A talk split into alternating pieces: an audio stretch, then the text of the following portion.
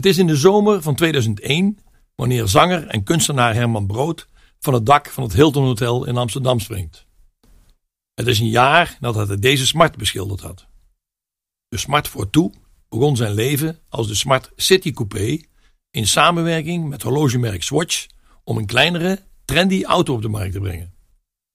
Swatch, Mercedes en Aard vormen de naam Smart.